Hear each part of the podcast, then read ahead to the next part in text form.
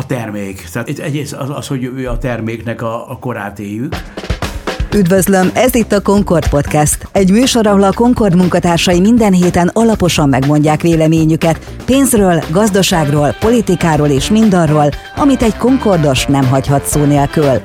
Tartson velünk! A mai adásban a vendégünk Batta András zenetörténész professzor, aki korábban a Zeneakadémia rektora volt, és jelenleg a néhány hete megnyitott Magyar Zeneháza igazgatója. Vele és Jaksi Györgyel, a Concord egyik alapítójával és elnökével fogunk ma beszélgetni. Egyrészt arról, hogy milyen volt a zeneszerzők viszonya a pénzhez, másrészt pedig arról, hogy szélesebb értelemben nézve a zeneszerzők mellett a zenészeknek, előadó művészeknek mik a pénzügyi lehetőségei 2022-ben a világban és hazánkban. Én Vidovszki Áron vagyok, a Concord értékpapír lakossági üzletág vezetője. Szevasz András! Szia Gyuri! Szevasztok! András, kik a legkorábbi ismert zeneszerzők, akiknek amellett, hogy megmaradtak a művei, tehát ismerjük a munkásságukat, valamilyen szinten bepillantást tudunk nyerni anyagi körülményeikbe is?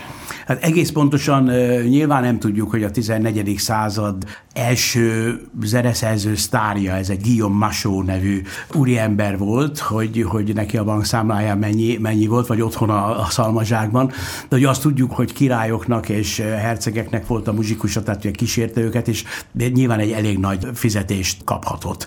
És ez hosszú századokra meghatározta a zeneszerzőknek a viszonyát a pénzhez, mert hát nyilván úgy tudtak megélni, hát ma azt mondanánk, hogy állami támogatásból.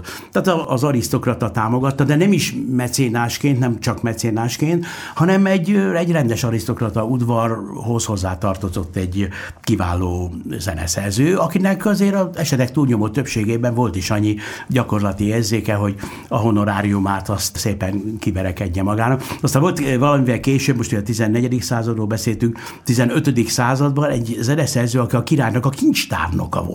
Johannes Okegemnek hívták, az egyik legkülönlegesebb zeneszerző zsenie annak a kornak. Nagyon kevés művet írt, nagyon bonyolult alkottat, és, és máig modern darabokat tulajdonképpen. Hát nyilván megengedhette magának, mert volt egy kis háttér. Hát gondolom nem a kincstárban nyúlkált állandóan, de, de hát az egy pénzügyminiszternek már akkor is megvolt a maga rangja. De mondhatta nyugodtan, hogy biztos anyagi háttérrel rendelkezem. Így van, így van, így van. Okegemnek a zené az az, az a kapella stílus, amit jelen, jelenleg néha templomokban hallhatunk. Igen, mert meg kell, hogy dicsérjelek, mert, mert ugye Johannes Okegemnek a, a nevét se szokták általában általában szélesebb körökben ismerni. Egyébként a kevesek zenéje egy, egy, egy fantasztikus, szép zene.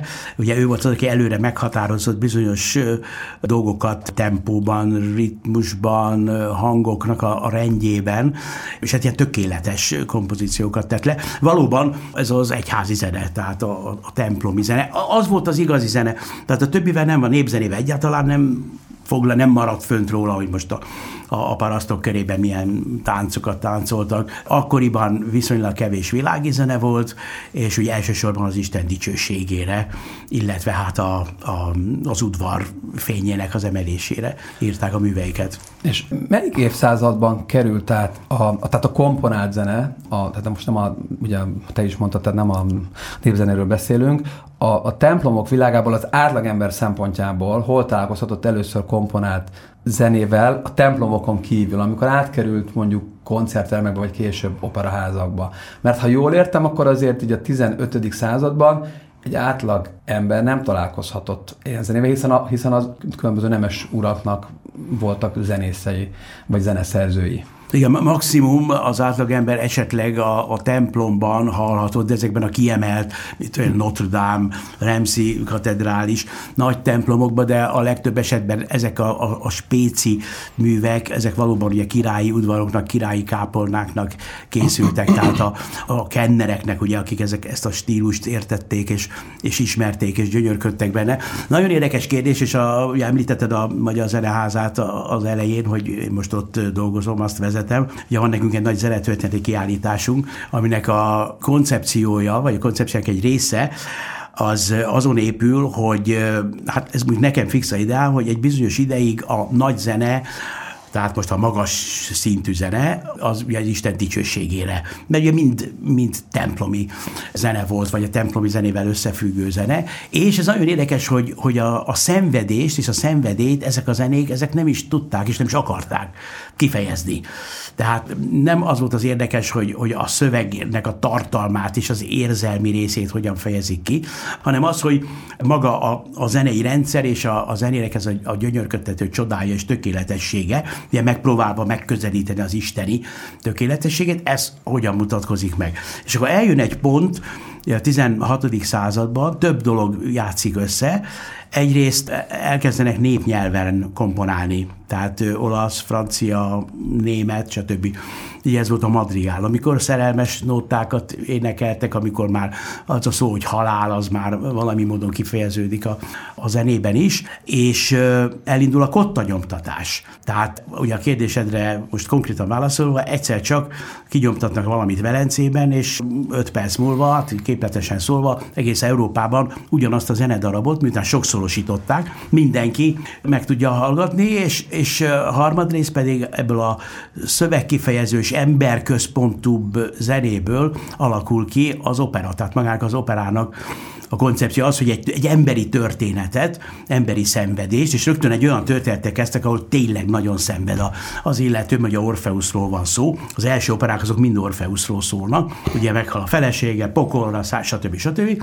Hogy ezeket hogy lehet kifejezni, és ez a mi kiállításunkban is nagyon szépen érződik, a drámai a, élmény magyarán. Akkor ezt végig lehet nézni ezt, ennek az egész történet. Egyébként tényleg a Madrigálnál jutott eszembe, hogy amikor zenét tanultam még általános iskolában, akkor volt az első első olyan, nem tudom, élményünk, hogy a madrigál lehetett az Isten dicsőítő zenékhez képest az első ilyen úgymond ilyen könnyű zenei műfaj, talán pont ezért, nem? Az ilyen, De. meg, az, meg azokat már úgy gyerekek is tudják énekelni, vagy úgy szívesen Igen, énekeltetni és, gyerekkel is. És, és még van egy az melyik, melyik évszázadban alakult Ez a 16. 16. század, tehát az 1500-as évek folyamán, és akkor ebben a században erősödik meg a hangszerek szerepe. Ez nem miért az, hogy korábban nem voltak hangszerek, de nem tartották méltónak, hogy leírják. Mert ugye a hangszerek, mint hát meg kicsit erősen fogalmazok, hogy ördögtől való, világias, a tánc zenéhez kapcsolódott, és a templom ezeket nem nagyon szerette.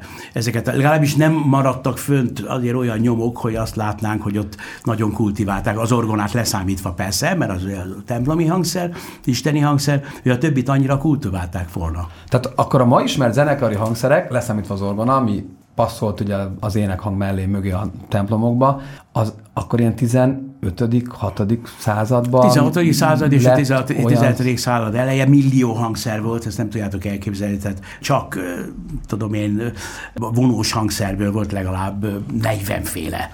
Aztán ezek, ezek kristályosodtak az idők folyamán, és, és maradtak a standard vonós hangszerek, tehát a hegedű, rácsa, cselló, stb. Ugye ez is egy, egy család.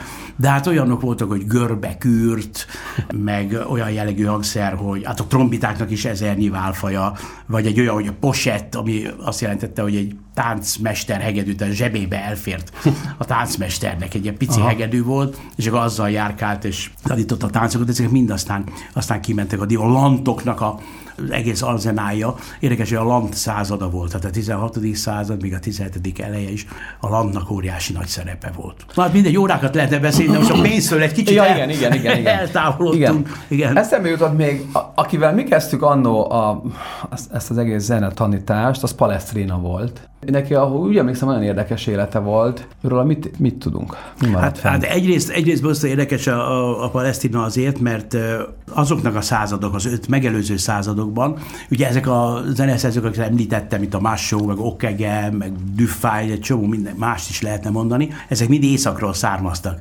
Érdekes módon, tehát a Németalföld, tehát ez a mai Belgium, Észak-Franciaország területéről, és akkor a, a végén jön egy Rómától néhány néhány kilométerre született, egyébként egy Palestrina nevű községbe. Figura, egy, egy igazi olasz, mert ugye ezek a, ez is érdekes, hogy pénzt keresni azonban sokszor lementek Itáliába ezek a német alföldi zeneszerzők, mert az itáliai családok azok erre nagy súlyt fektettek. Sőt, de még tovább megyek, néha elraboltak tehetséges fiatal fiú gyerekeket, akik kórusban énekeltek, akkor már gyönyörű hangjuk volt, nagyon tehetségesek voltak, és akkor a, mit tudom, a Mediciek, vagy a Sforzák, vagy nem tudom ki, melyik család fölnevelte őket, és ott váltak igazán jó jó zeneszerzővé.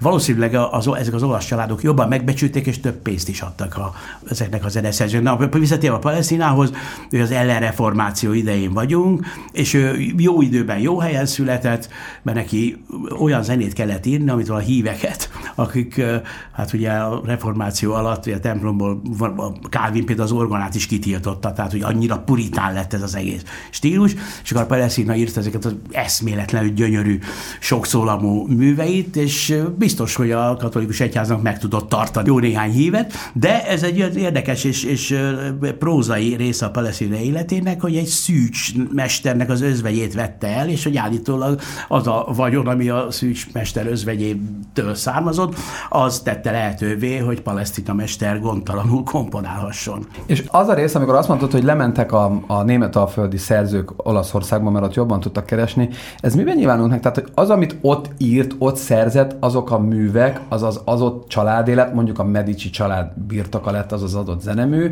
és azt mondták, hogy ezért fizetünk mi neked többet, azért, hogy ezt nekünk írod, ez a miénk, ez a mi tulajdonunk, mint amit mondjuk német alföldön volt. Ezt így kell elképzelni? Szerintem ez, ez, is, is lehetett, hogy a, a, a család, tehát nyilván, hogyha Medicek megrendelésére készült valami, akkor az a, az övék volt, na de ezek azért nagyon táglátókörű, nagy formátumú emberek voltak ezek, a, ezek az olasz hercegi családban tagjai, mert engedték, hogy akár nyomtatásban is megjelentesse a zeneszerző, sőt néha ezt, ezt ösztönözték is, mert hogy ez a reklámnak is borzasztó jó volt. Hát ugye a 16. századról beszéltünk, Josken, ez a sok idegen név van most ebben a műsorban valószínűleg. Már már, nem baj, vagy nem baj, mindenki utána tud nézni. Vagy fölkapták, vagy, vagy már kikapcsolták, nem tudom. Reméljük, hogy... Googlizzák. Igen, igen, akkor nagyon jó szabadság van ezzel kapcsolatban is. De a lényeg az, hogy ez a Josken, hát ez egy óriási nagy tehetség, ő is ugye föntről, északról jött, és hát imádták a, a, az olaszok, az Este családban, vagy Sforzáknál is volt, és őt például nagyon támogatták, és, és ő a pénzre is nagyon, nagyon odafigyelt. De képzeljétek el, hogy van egy, egy miséje, ezeknek a miséknek volt egy, egy alap, alapdallam, egy alapszólama. Ezt, ezt hívták tenornak, ami a tenere az tartani, azt jelenti, tehát a tenor hanghoz semmi köze nincsen, csak ha. van egy, egy, egy vált. Tehát olyan, mintha, ha, nem is tudom, tehát hogy megrajzolnák először a háznak az alapját, és akkor, akkor arra építik az egész darabot. És az a szólam, az, az általában gregorián dallam volt, tehát a, a korábbi egyszólamú keresztény dallam kultúrából származó dallam, de Zsoszken már ügyesen más dolgokat is csinált, és viccesen írt egy misét, ami, hogy a hallgatod, akkor abszolút ebbe az Isten dicsőítő gyönyörűségbe tartozik, viszont a dallama az egy szolmizációs sort ad ki, Lászó Fárémi, Lászó Fárémi, és ezt rájöttek arra, hogy ez a lassa fár tehát hagyd majd megcsinálom én. Tehát egy, egy olasz korabeli ö, olaszsággal mondott mondat, ö, aminek a lényeg az volt, hogy a zenészek keveselték a pénzt, és a Oszkár megígérte nekik, hogy elintézi, hogy több pénzük lesz, és erre írt egy misét erre. Bocs, bocs, bocsánat, András, jól, jól értem, hogy a lászófár, tehát a, a szolmizációnak ezek, ezek már akkor meg hogyne, voltak. Hogyne, hogyne, hát Arezzo Guido mester, ugye tehát nem csak az... elmegyünk ott Aha. a szobra Toszkánában, persze, 11. században már az, az, megvolt. Az, az, az, az, igazából tudnom kéne, de most már tényleg elfejtettem, hogy hol, hol válik az, hogy, hogy CDFGAHC, tehát amikor ugye ez a, ami, amiben a kottákat írjuk, meg a, meg a Dorémi do, az melyik, mikor alakult ki? És ez hogy ér össze ez a kettő? Hát Tudom, hogy ez, ez egy a, ilyen zeneelméleti kitekintés, de hogy azért igen, lehet, hogy sok a, a, ezek az ABC-s nevek, ezek később váltak érdekessé, mert hogy nem volt egy általános hangolás, nem volt normál igen. A, hanem volt az öt vonal, vagy a négy vonal, és azon, azon voltak a hangok, és azokat a hangokat, azokat egy, egy általános néven sokkal jobban el lehetett uh-huh. nevezni, mint az, hogy az most C vagy D vagy F, és a, az általános nevük az az ut, re, mi, fa, sol, lá volt, tehát egy hathangos sor ha. volt, amit egyébként ez a Guido mester nagyon kultivált, és tulajdonképpen ebből a szolmizációból lehetett a kotta olvasást megtanulni. És mi, mióta van hivatalosan a, ugye a, a, mindig az A hangról indulunk ki, ami 440 Hz talán? Hát igen, de most össze, össze-vissza van, mert... Igen, az mert, mióta van? Ez, hú, ez is egy rossz érdekes... Ez a hangvilla mióta létezik? Kérdés. Hát a hangvilla már a 18. században is létezett, de lehet, hogy, hogy még korábban is, erre most nem tudok egész Aha. pontos választ adni. De ugye különböző hangolások voltak, hangmagasságok Aha. voltak, és, és például a Bachmester maga hangolta be az egész zenekarnak a, a, a hangszereit, tehát a vulós hangszereket is, a, a csembalót, ők maguk hangzák. Ezek, ezek nagyon, ez, fú, ez egy rettentő bonyolult kérdés. Mindenkor más volt a hangmagasság, de egyet mondok, ami szerintem érdekelni fog benneteket, embereket, már még mindig nem a pénznél tartunk, hogy egyre magasabb a normál A. Tehát a nagy hangversenytermek, hogy, hogy világos legyen és erősen szóljon, ezért, ezért állandóan följebb megy a, a normál. Azt jelent, erősebbek a, a húrok, mondjuk a csellónak vagy a bőgőnek, a, a, a vonós hangszereknek a, a húrja, nem bélhúrok, azok már rég elszakadtak Igen. volna egy ilyen hangolásba. Egyre erősebbek, és ezáltal, ezáltal például az énekeseknek tönkre megy a, a, a torkuk, szóval tulajdonképpen az, az, az éne, énekeseknek az egészségét, az ez meglehetősen károsítja ez a, a, a magasság. Tehát, hogy, hogy Igen, többen, ezt... egyre többen hallják. Ennek is ilyen társadalmi vagy szociológiai gyökerei vannak. Nagy hangversenytermek. Meg a zeneszerzőknek eszembe jutott, hogy a zeneszerzők zenekar vezetők is voltak egyben, mert Bachnál említetted, hogy ő mindenkit hát ő minden be, volt. Hát, általában ő, ők vezették igen. az adott zenekart igen, is, ahol, hát, akinek a szolgálatában álltak. Igen, igen, Mozart is, Haydn Tehát őket azért is kaptak mondjuk úgy külön pénzt esetleg? Vagy, vagy nem, nem, őket, őket megbízták, megbízták, vagy egy házi szolgálatban volt, vagy, vagy uh-huh. világi szolgálatban, ilyen ritkábban városi szolgálatban is, az is jó volt, mert mondjuk aki Hamburgban a zeneigazgatói állást megcsípte, ugye Hamburg az nagyon régóta polgárváros volt, tehát ott nem az volt, hogy egy arisztokratának a szolgálatában állsz, hanem a városi szolgálatban, viszont a kereskedelem miatt ugye baromi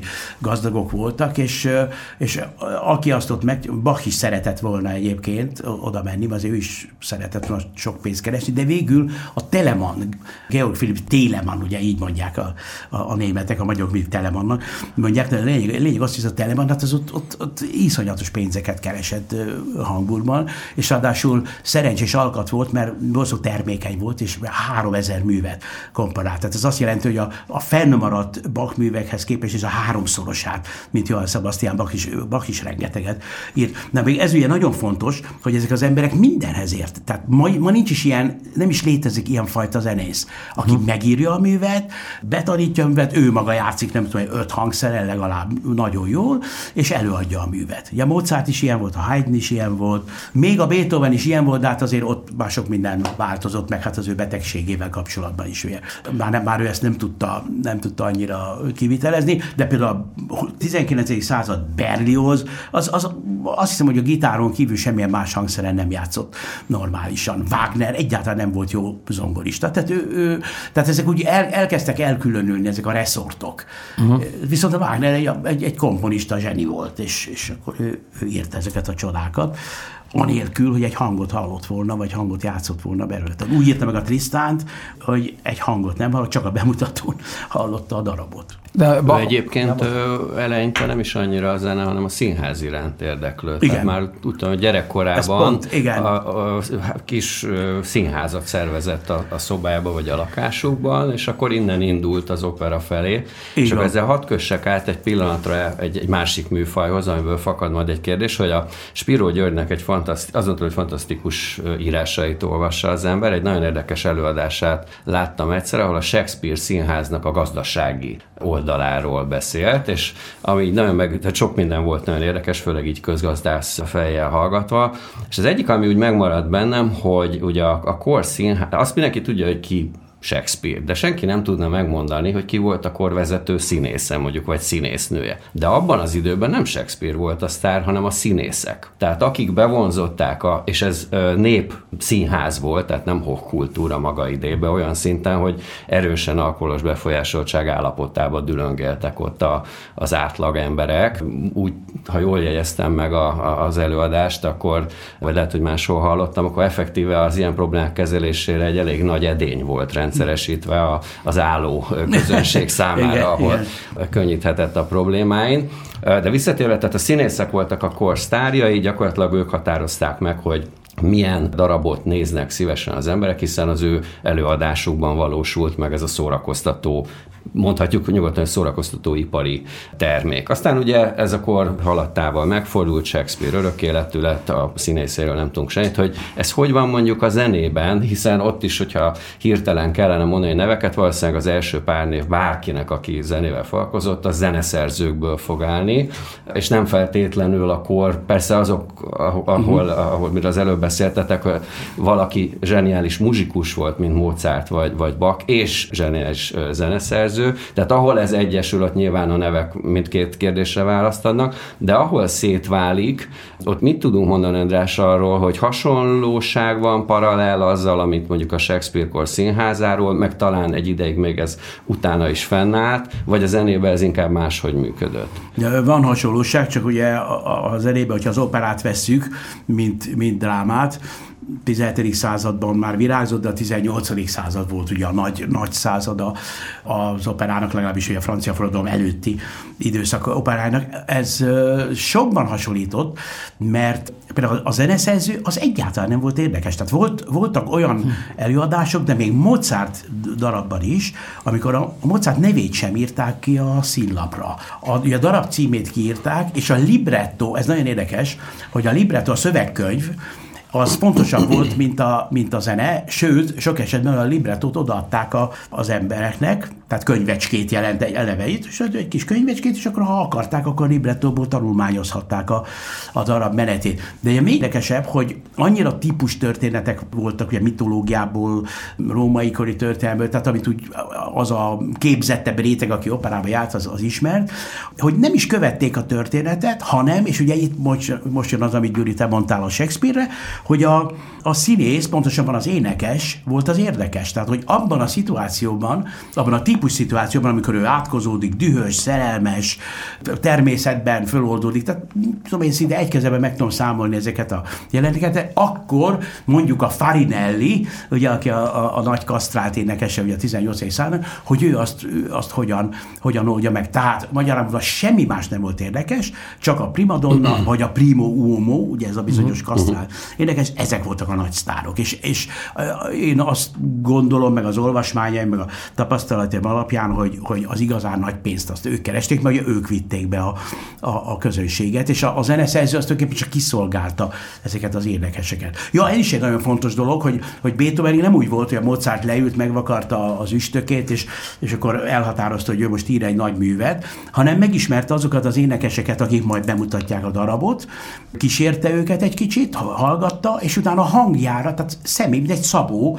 a személyre szabta a szólamokat. Tehát a zeneszerző kiszolgált egy kiszolgáló személyzet Nagyon volt. érdekes. Igen. Aztán Mozart ezt megelégelte az élete utolsó évtizedében, bele is bukott, most idézőjelben mondom, mert a legnagyobb műveit akkor írta, viszont aztán anyagilag bajok lettek, de Beethovennél már, már föl sem merült az, hogy ő neki bárki megmondja azt, hogy mit komponáljon, vagy ha azt mondták, hogy, hogy hát Ludwig, hogyha egy, egy hülyegedűs barátja, hogy ezt nem lehet lejátszani egy vonós négyes szólamról volt, és mondta, hogy hát nyavajás, mit érdekel engem a ti nyavajás hegedűtök, növeszél még egy újat magadnak, és akkor majd le tudod játszani. Szóval hogy e- ennyire, van, ennyire ennyi gyorsan megfordult? Megfordult. Hát nem gyorsan, mert ugye azért, azért 200 évig előtte ez, ez ugye ment. de, történelmi léptékkel nézve gyorsan. minden megfordult. A Beethoven az, az, az egy időszámítás előtt és után szól, ott, ott egy hatalmas vízválaszt. De akkor, ha jól értem, akkor Mozartban is inkább tisztelték, vagy rajongták, mint ugye csoda gyerekként, indult, mint előadó művész, Holott határozottan emlékszem, hogy tanultunk egy kis dalocskát, amit öt éves korában komponált, uh-huh és egyébként még meg is van a dallam, nem fogom azért most el ja. szomizálni. De hova de jártál, hogy ennyire ilyen a Szexárdon a zenei általános iskolába. Igen, igen. Ezek, ez, ez 78 és 86 között. De mindegy, éjszaka beugrott, na mindegy. Igen, de igen, hogy igen. akkor benne is, visszatérve, tehát akkor Mozartban is azok, akik rajongták, azok az, a, a zseniás előadó művészt látták benne leginkább, és csak később igen. ezek szerint a zeneszerző. De ott is, amikor azt mondtad, hogy a végén próbált így, így kicsit úgy kétővenesedni, akkor igen. abba úgy belebukott. Ezek szerint tehát ő nem. Én voltam, az, a, voltam a, a házában, ahol született, meg a fölnőtt, ugye Salzburgban. Hát azért az egy olyan ház, ahol úgy, most is ugye elérdegélnék. Tehát az... Hát, Lehet, hogy akkor igen, nem pont így nézett de, ki. De, de, de, de azért, nagyon jól nézett de nem, nem, nem gazdag családból származik, ugye az apja is zenész, vagy hegedűs, és Aha. írt egy hegedűiskolát. De inkább az, hogy, hogy ami pénz jött ott a, a családba, az a, azok az utazások voltak, amikor a papa vitte a gyereket szerte Európába, és, és ez a cuki faktor, ugye ma ezt faktor, mondják, hogy minden, minden showban kell, hogy legyen ilyen cuki faktor, öt éves gyerek hegedű, tíz éves gyerek zongorál, stb., hogy ez azért akkor is megvolt. Mert ugye való igaz, hogy Mozartra akkor figyeltek a leginkább, amikor, amikor 8 éves volt, meg 7 éves volt, mert olyat valóban nem látott senki. Aztán persze, miután a lángelme az, az hiszem, hogy nem is elég kifejezés, hogy a Mozarti csodára, azért tudták, hogy ki a Mozart, és ő is tudta, hogy ő kicsoda, mert nagyon sok pénzt kért mindenért. Uh-huh. Tehát a Mozart érdekes, hogy nem olyan értem volt anyagias, hogy, hogy kuporgatott volna, vagy elgond, mert nem, szerintem semmit nem tervezett meg így a, az életébe, viszont luxusban szeretett élni, és, és főleg a szabad éveiben, ebben a bizonyos utolsó tíz évben Bécsben, akkor ő ötször annyit kért, mint bárki más mindenért. Csak szerencsejátékkal verte meg őt a, a sors. Tehát ugye rengeteg pénzt eltapsolt. A, a luxus életmódjára is nagy lakás, lovat tartott, szerencsejátékozott, mindenféle, és, és a végén szegény Konstancét, a feleségét egy iszonyatos adóságba. Csak a kézire, csak a kéziratai maradtak ugye meg a, a Konstancének, de azok ugye nem értek semmit abban az időben. Tehát akkor még nem az volt, hogy meghalt egy Mozart, és ma egy kézirat oldalért egy milliókat, dollármilliókat adnak egy Mozart kézirat oldalért, ha véletlenül felfedezel egy ilyet. Nem beszél arról, hogy a, csak a kisé zenének a jogdíjaiból, ha jogdíjas lenne a kisé zene, a Mozart leszármazottak mind a mai napig milliárdosok lehetnének. Igen, tényleg az nagyon érdekes, hogy mondta, az előbb láttam, ott a, van egy ilyen interaktív térkép a szülőházában, ami azt mutatja, hogy Európán belül már gyerekkorában, meg aztán később hol járt, és egészen döbbenetes. Tehát egy, egy, egy mai utazó is azt megirigyelhetné, hogy Mozart bejárt hát, tényleg egész Európát. És mindez postakocsin, ami olyan iszonyatos kényelmetlen, hogy hát ő írta is, hogy a, most bocsánat, de hát hogy itt azért ki lehet mondani ezt, hogy a, mit tudom, a seggünket szétrázta, hogy, hogy vörös volt, az, megérkeztünk Münchenben, mit tudom, egy hétig utaztak Bécstől Münchenig, szóval szörnyű. A közbiztonság sem volt teljesen biztonságos. Persze, Ilyen fogadó, ilyen postakocsi fogadóban megszállva az ember nem biztos, hogy reggel reggel Igen, élve higién... ébredt, vagy úgy, hogy megvoltak a, Higiénia. a dolgai. Igen.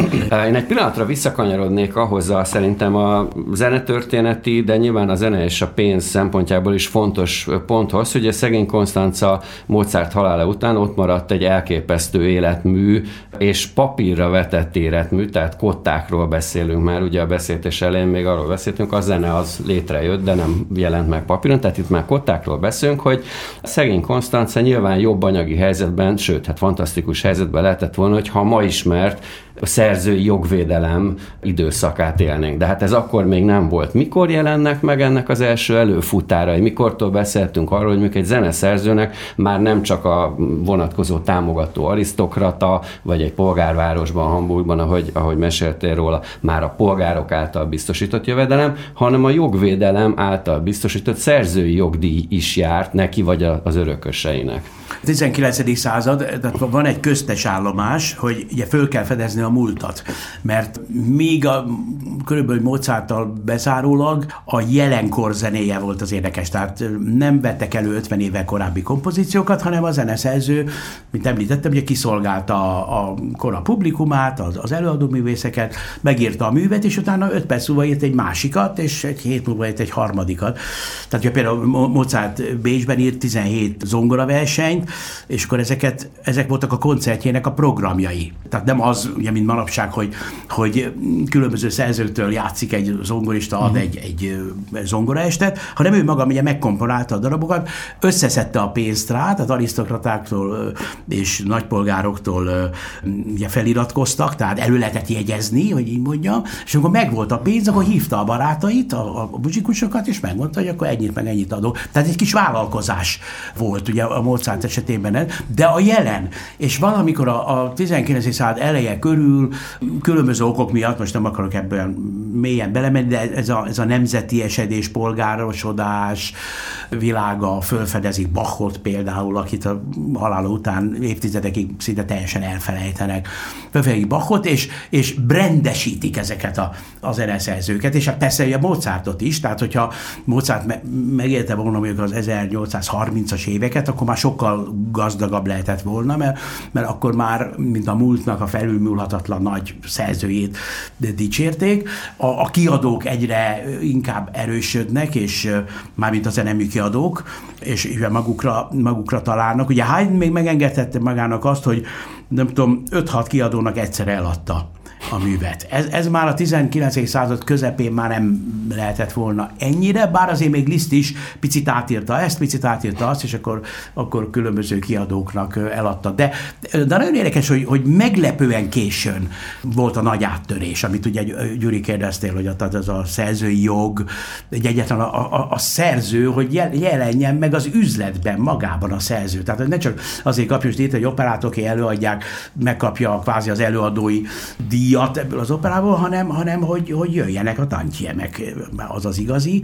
Richard Strauss. Tehát itt a, a 19. század legvégé, 20. század elején vagyunk, amikor, amikor ő elkezdett küzdeni ezért, hogy addigra már a, a kiadók nagyon megerősödtek, tehát a kiadói jogok, ők már jól éltek a komponistákból, pláne Mozartból, Bachból, stb. a régiekből, és akkor a Strauss azt mondta, hogy akkor most gyerünk a szerzőkkel, és, és valahogy így indult el a...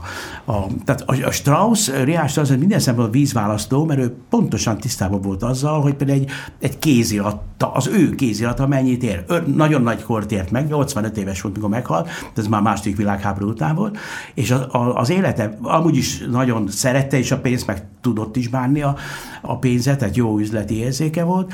Az élete utolsó éveiben három fiatalkori nagyművét, szimfonikus költeményeket, amik már borzasztó népszerűek voltak, lemásolta újra. Mert tudta, hogy ezek a kéziratok, ezek, ezek baromi nagy pénzt fognak érni, és ott volt a családja, az unokái, és mind az egyik unokának a születésnapjára írt egy valami egyoldalas kis dolgot, vagy kimásolt, most már is emlékszem, egy korábbi művéből, és odaadta, és akkor, akkor tudom én, a Rihárd és Krisztián volt a két unoka, hogy most már melyiknek adta, és mondta, hogy mondjuk tegyük fel, hogy Rihárnak, hogy Rihárd, ez neked, és pontosan fenigre kiszámítva, ez neked ennyi és ennyi feniget fog érni, de hát azt nem tudta a Strauss, hogy annak a százszorosát éri ma már, ugye, és hát a Strauss családja pedig, és minden ilyen jeles zeneszerző családja, ugye a halál után 70 évig, még mind a mai napig ugye élvezik a, az, az hihetetlen tantyemeket. Tehát itt most akár a, a Briástos örököseiről, de akár Bartók örököseiről beszélünk. Hát most a Bartók pont lejárt egyébként, de hát, de hát ez, ez, ez nagyon, tehát nagyon érdekes, hogy ez úgy, úgy elment a, a, szóval a pénzvilág be, bekapcsolódott a, a magas művészetbe. Egy picit még fűzzük tovább ezt, mert ugye arról beszélünk, hogy kotta. Ugye az egy ideig nem volt, aztán lett, de csak azt a célt szolgálta, hogy a, a zenészek, énekesek azt használva tudták a vonatkozó zeneműveket előadni. Mikortól válik a kotta önálló produktummá, hiszen ez valószínűleg összekapcsolódik a jogvédelem iránti megnövekedett igényel, amikor már, és ez már inkább a, a polgárosodásnak, mint a még arisztokratikus földási rendszernek a sajátja, hogy illik zenét tanulni, ahhoz pedig kotta kell, azt pedig meg kell akkor venni, ugye, mert hát nincs internet, meg nincs Google, meg nincs honnan lenézni, amit az ember éppen keres. Tehát el kellett menni, akkor ugye ezt valaki árusította, tehát megjelenik egy olyan biznisz, hogy a kiadói zenemű kiadói, illetve hát a, a mögötte levő kottáknak a, a, a kiadói vállalkozása tulajdonképpen. Tehát ugye ez is egy, egy, egy új önálló gazdasági ágnak tekinthető a, a zenéhez kapcsolódó üzleti életen belül, és egyre inkább ugye ezek a kották, mint mondjuk a könyvvásárlás önálló terméként funkcionálnak, és, és ugye nagyban hozzájárulnak ahhoz, hogy a zene szeretete, a zene, mint oktatási anyag könnyebben tud és egyre szélesebb rételhez eljutni. Igen, különösen a mondjuk így a kezdeti, tehát ennek az üzleti folyamatnak a kezdeti időszakában, hát a kiadók, ugye nem volt lemez, nem volt kazetta, nem voltak technikai eszközök, tehát nem voltak hanghordozók, ahogy mondod, otthon zongoráztak, volós négyeseztek, és a kiadók ezt fantasztikusan kihasználták. Tehát 1820-as években, most példa valószínűleg korábban is már meg lehet ezt figyelni, mondjuk Bécsben volt két zeneműkiadó, akik ádász konkurenciaharcot folytattak, és hát tele voltak üzleti ötletekkel. Tehát az, hogy jött a karácsony, és akkor karácsonyi albumot adtak ki. De ami a legérdekesebb, hogy volt egy, egy olasz származású, egy Anton Diabelli nevű zeneműkiadó Bécsben. És neki az jutott eszébe, hogy ír egy, egy pici témát, és azt a, az összes, az akkori hát, császárság területén működő zeneszerzőnek elküldi, de a 11 éves Liszt Ferenctől kezdve Beethovenig. És akkor mindenkinek egy variációt kellett erre írni, tehát 50 variáció, amit aztán kiadott, és hát remekül tudott hasznosítani, miközben maga az a kis művecske, amit ő maga írt, az egy kis fércmű volt, és a legérdekesebb, hogy a, megint ugye a Beethoven, akit ugye ez az egész üzleti részt abszolút nem érdekel, az annyira megtetszett neki a, a, a, a témának az, az esetlensége és a, a, a bakiai, a zenei bakiai, hogy fogta magát, és 33 variációt írt, és a legnagyobb zongora, Beethoven legnagyobb és hát talán leghíresebb zongora műve, ezek a bizonyos diabelli variációk, ezek így keletkeznek, ennek, ennek a kis, tehát hogy megmarad a, a, a szellemi rész, tehát hogy megmarad a, az immateriális rész ennek a dolognak, és ugyanakkor a kiadók pedig eh, már nem Beethovenre alap alapítva próbálják mindenféle kampányokkal és, és, és PR-ral, tehát hogy éppen a, a modern üzleti életnek mindenféle fogását föl tudjuk fedezni a, a, ott a világban. Ez a világ, ez, ez sajnos hát akkor kezdett gyengülni, amikor, amikor ilyen megjelenik a hanghordozó, meg a lemez, a szalag, a hangrögzítés, stb. Mert ugye akkor az emberek egyrészt már nem maguk játszanak hangszereken, így is nagyon jól élvezik, sőt, még jobban élvezik, hogy a nagy nagy hegedűs, a nagy zongorista játszik, és, és hát bizony így a kottának a becsülete az egy kicsit visszaszorul, de hát például a pedagógiai dolgok, amiket említette Gyuri, azok, azok mind a mai napig nagyon mennek, és én dolgoztam egy német kiadónak 20 évvel ezelőtt, több mint 20 évvel ezelőtt, aki a kiadóját úgy futtatta fel, aztán tönkre ment, de nem emiatt ment tönkre, hogy kottákat kezdett el kiadni. Tehát olyan kottákat, amik nem jogdíjasok. Tehát mit tudom, Bachnak a volt ez klavír, amit azért, és nemzetközi szinten terített, és kiderült, hogy, hogy a világon ugye sok százezer ember van, aki azért annyira zongorázik, hogy, hogy egy-egy preludiumot, fúgát, stb. otthon eljátszogat, és, és egész komoly üzleteket csinált ezekkel a, a már meglévő, egyébként 50 kiadást már megért darabol, tehát ott a, a marketing, meg főleg a, a, a disztribúciónak az, a, és a nemzetközi terjesztésnek a, a, a fegyverével egy nagyon jó üzletet tudott csinálni.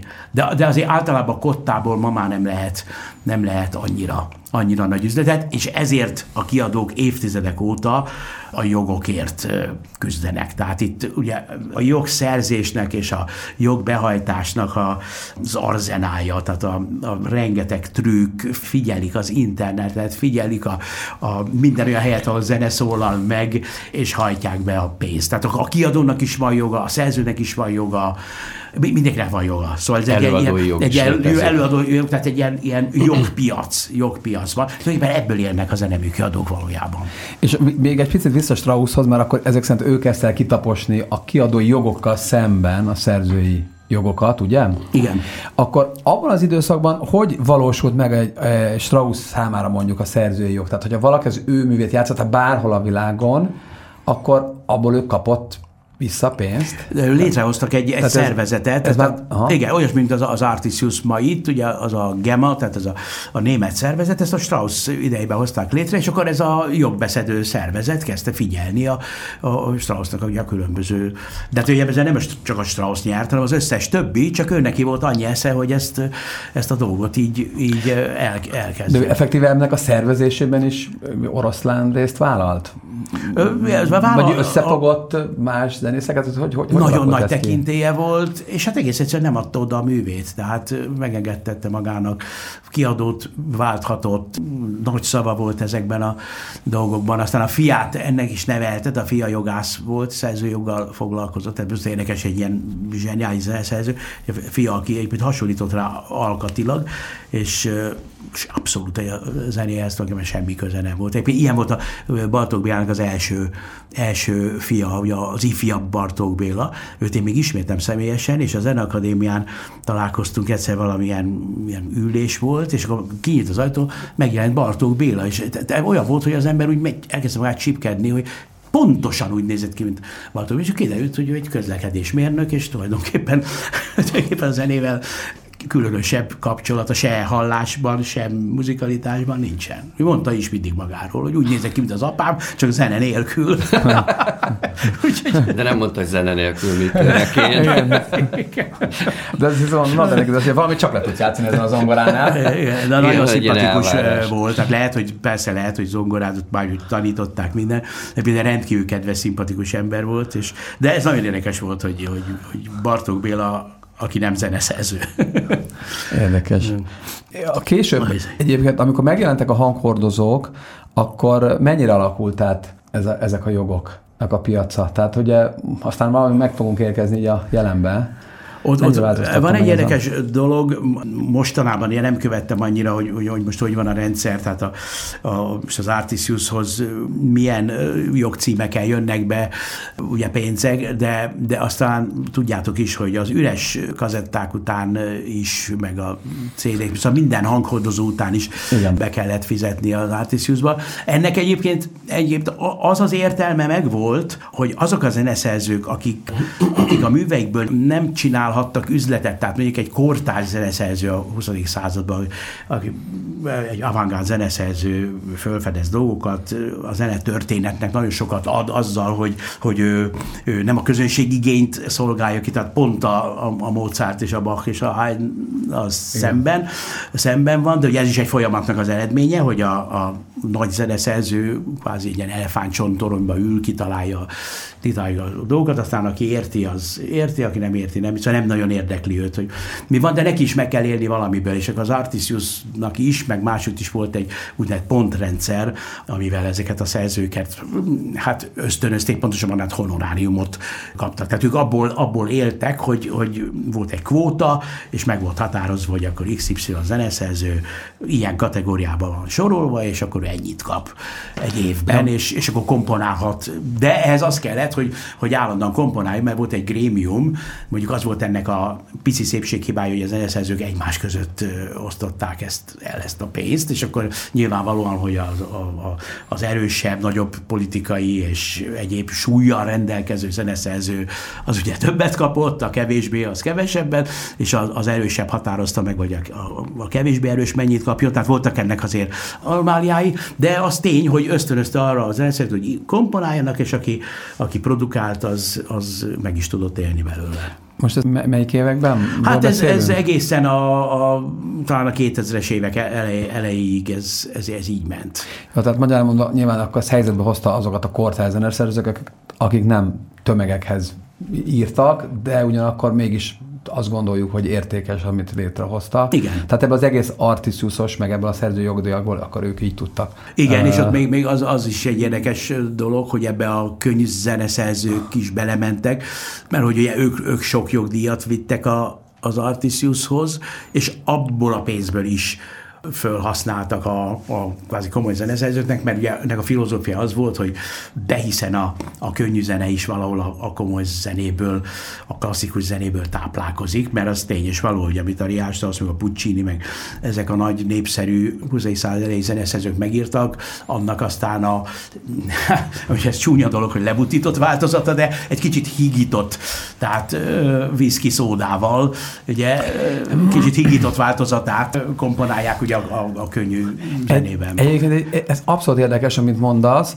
mert az Armin van Buren nevű DJ-nek néztem egy masterclass-át, és ő elmondja egy tíz részes masterclassban, hogy hogyan szerzi a zenéket, ő ugye egy top 5-ös ilyen ünnepelt DJ, és tulajdonképpen ő nagyon rosszul zongorázik, de ő is bemutatja azt, hogy 150-200 évvel ez rengeteg klasszikus zenét hallgat, azokból inspirálódik, és utána megtanulja lejátszani azokat a az, egy, egy pár sort, és akkor az úgy be, azon úgy elkezd gondolkodni, azokat zongorázgat, zongorázgat, és utána azokat használja föl utána, és ezt el is mondja, be is vallja, meg utána szerintem ezt teljesen legálisan a nagy színpadokon a, az elektronikus zenébe. Tehát, hogy Tehát, hogy ez, ez, ez olyan döbbenetes volt, és, és, és ez egész folyamatot végig lehet, és ő is 200 évvel ezelőtt nyúlik vissza. És nagyon hát, rosszul zongorázik, de hogy ő azt használja, mert ő is azt mondja, hogy ne, ne, ne, ne, ne, nem jut már az embernek eszébe mindig valami. A zeneszerzés, ez nem kell tudni hangszeren játszani, vagy jól játszani. Igen, igen, igen nem, nem, nem muszáj, való igaz, mert sőt, sőt hát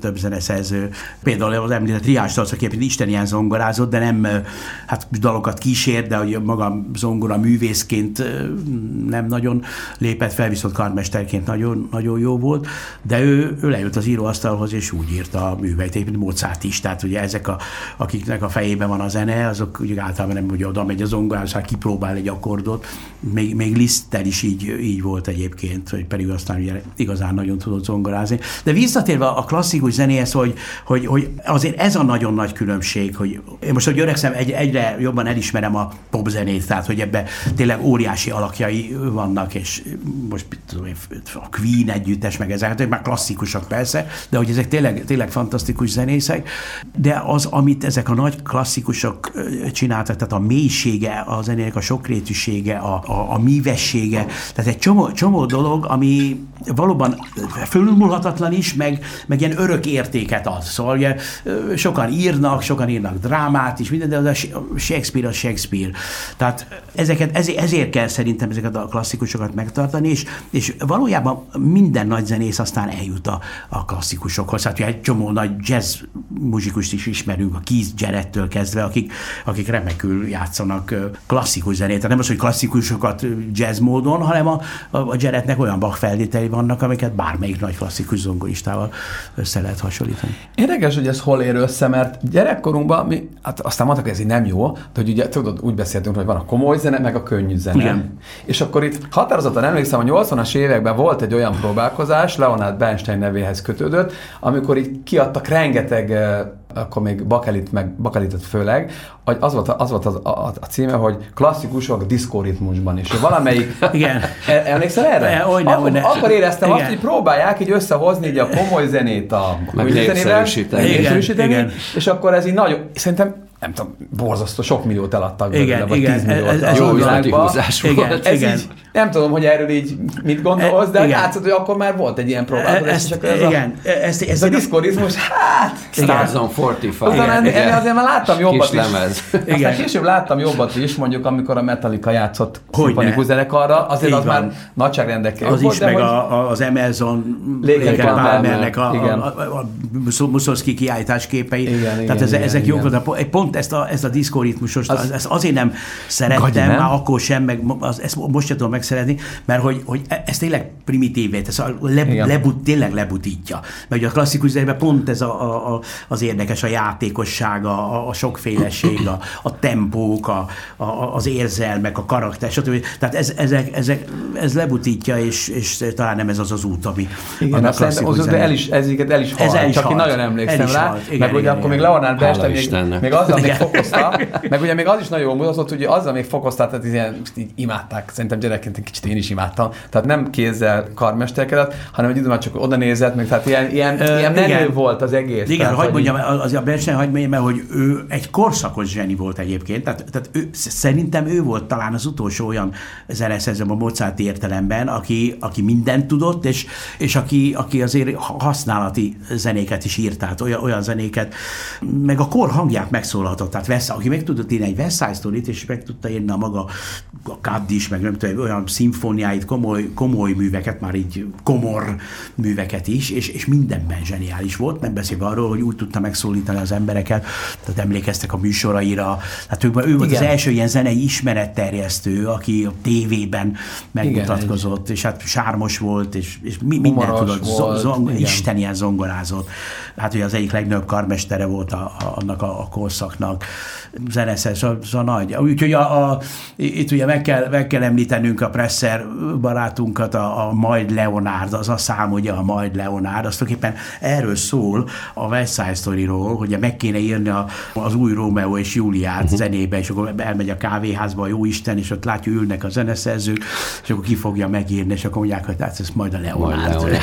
és me, ja, majd Leonard megírta a Leonard. Úgyhogy, Most viszont nagyon megérkeztünk a 20. századba, és már mindjárt itt lesz a 21. is, de egy picit álljunk meg a, a század elején, mert hát azért már elhangzottak azok a magyar világhíres zeneszerzők, akikre büszkék vagyunk, de talán keveset beszéltünk Lisztről, aki azon túl, hogy ő a Liszt, egyben a névadója annak a Zeneakadémiának, amelynek te a rektora volt, ráadásul végigvezényelted a, a felújítását, megújulását, és ugye nekünk a Concordban is mindazon túl, amit a, zenében szeretünk, meg a, a Zeneakadémia baráti körének aktív részesei, támogatói vagyunk, de a Concord 20 éves jubileumi műsora, ahova az ügyfeleket meghívtuk, az a megújult Zeneakadémia talán első, nem publikus, de, de nem hivatalos megnyitójának szám, pár héttel a hivatalos megnyitó után volt, és egy, hát az ügyfeleinktől nagy örömmel hallottuk, hogy nagyon élvezték, tudom, hogy Andrással sokat dolgoztunk hónapokig, igen. összejártunk időnként a belga sörözőbe, a Bemrakparton, hogy a,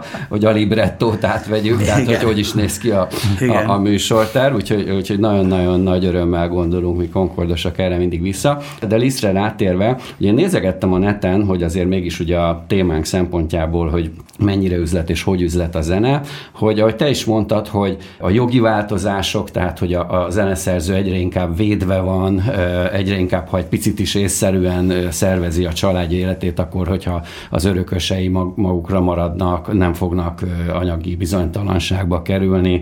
Igazi nemzetközi értelembe vett sztárokról beszélünk, akiknek most már a híre nem csak a kontinensen belül, hanem lassan ugye a, a hajózás és a kereskedelem révén eljut a világ minden pontjára, és a, a, az interneten felelhető források szerint, a, amennyire erről adat van, a, a leggazdagabb zeneszerzők között, ahogy te is említetted, Strauss, Verdi, és tulajdonképpen azt lehet mondani, hogy az operások, ha szabad így leegyszerűsíteni a dolgot, tehát műfajilag az opera talán az, ami zeneileg nyilván nagyon erősen, de, de anyagi értelemben is egy, egy komoly ilyen sztár státuszt biztosított.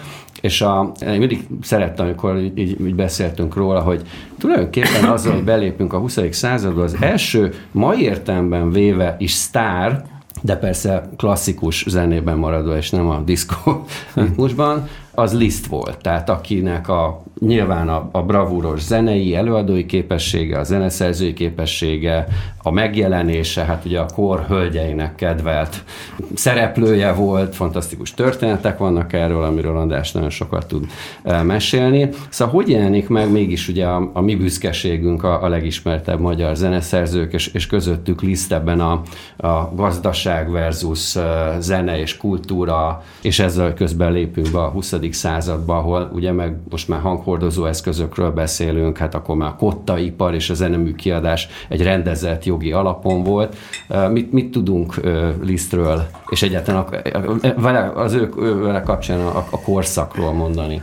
Ez nagyon érdekes, mert, mert a, a, a Liszt, Liszt életében több ellentmondás is van.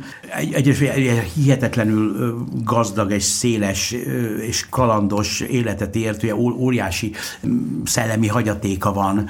Az, az egyik ilyen, nem, nem is az, hogy ellentmondás, hanem ilyen, ilyen drámai ütközés, hogy, hogy ő, aki ugye korábban elképzelhetetlenül népszerű volt, tehát ahogy mondod, valóban csak a mai popstárokhoz hasonlítható.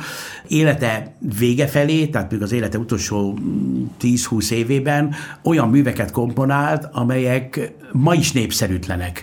Tehát, hogy, hogy a műveivel egyáltalán nem kereste a, a népszerűséget.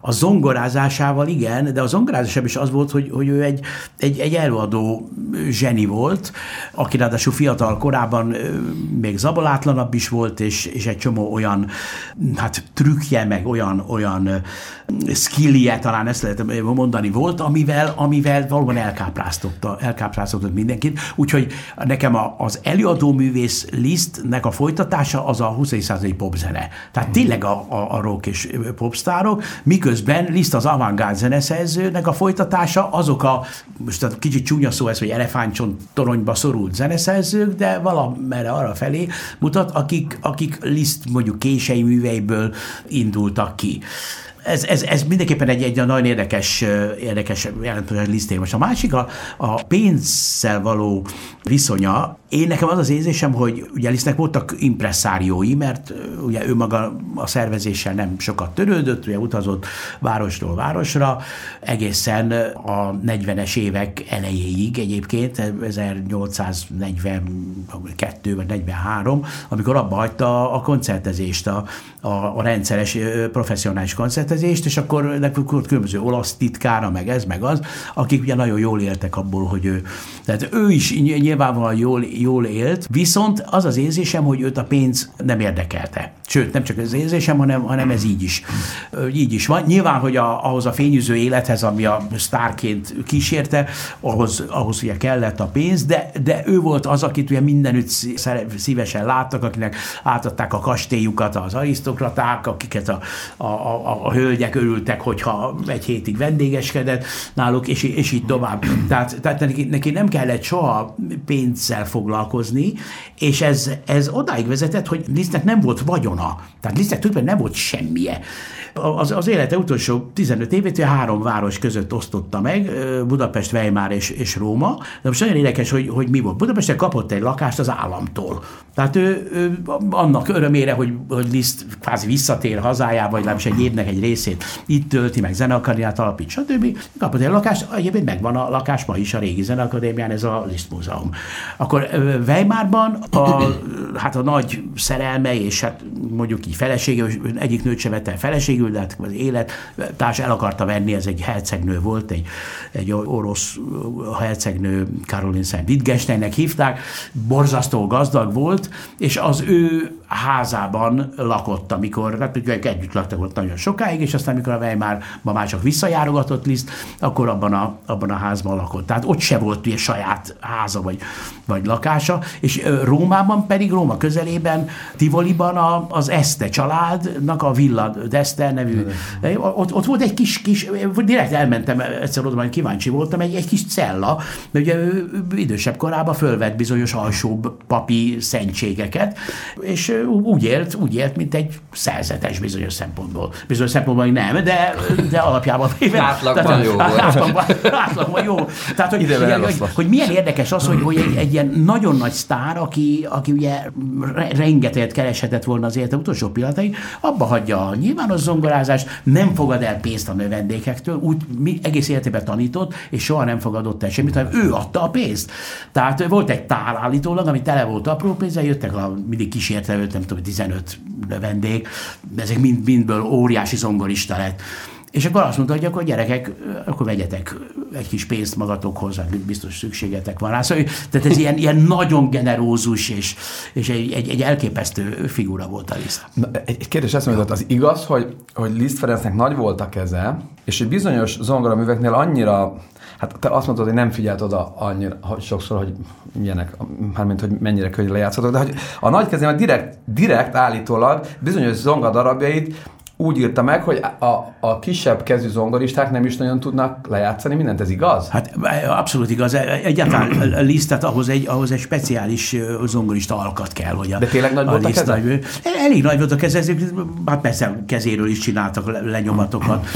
Nagy volt a keze, nyilván, nyilván most rugalmas volt, elképesztő alkata lehetett, mert azért képzeljétek el, hogy egy pár fiatal korában beültek postakocsiba, és akkor mondjuk Bécsből elindult, nem tudom, tudom, Innsbruckban, most, most mondtam valamit, és zötyögött, zötyögött, zötyögött, volt egy néma zongorája, egy, olyan, mint egy kis szintetizátor, de nem szólt, uh-huh. tehát a hát az vitte a, a, a postakocsiba, és akkor ez azt jelenti, hogy az a néma zongorán ott, ott, ott edzette az ujját nyilván, és megérkezett egy városba, megérkezett egy városba mondjuk délután hatkor, és hétkor oda ment a, a koncertterembe, és adott egy, egy elképesztő koncertet. Tehát nem az, hogy próba, meg nem tudom. Tehát ez, ez csak úgy képzelhető el, egyrészt, hogy hát fejben hát zseni volt, ugye, tehát minden, minden ott volt. Másrészt pedig a kézalkata, ugye a Doknányi volt ilyen, tehát arról konkrétan tudjuk, hogy, hogy ő, ő megmondta, hogy ő azért nem gyakorol, mert ő, ő 19 éves koráig megtanult zongorázni. De most ilyet majd zongoristát mondasz, az hát ugye igen. kiröhög, mert hát utolsó pillanat,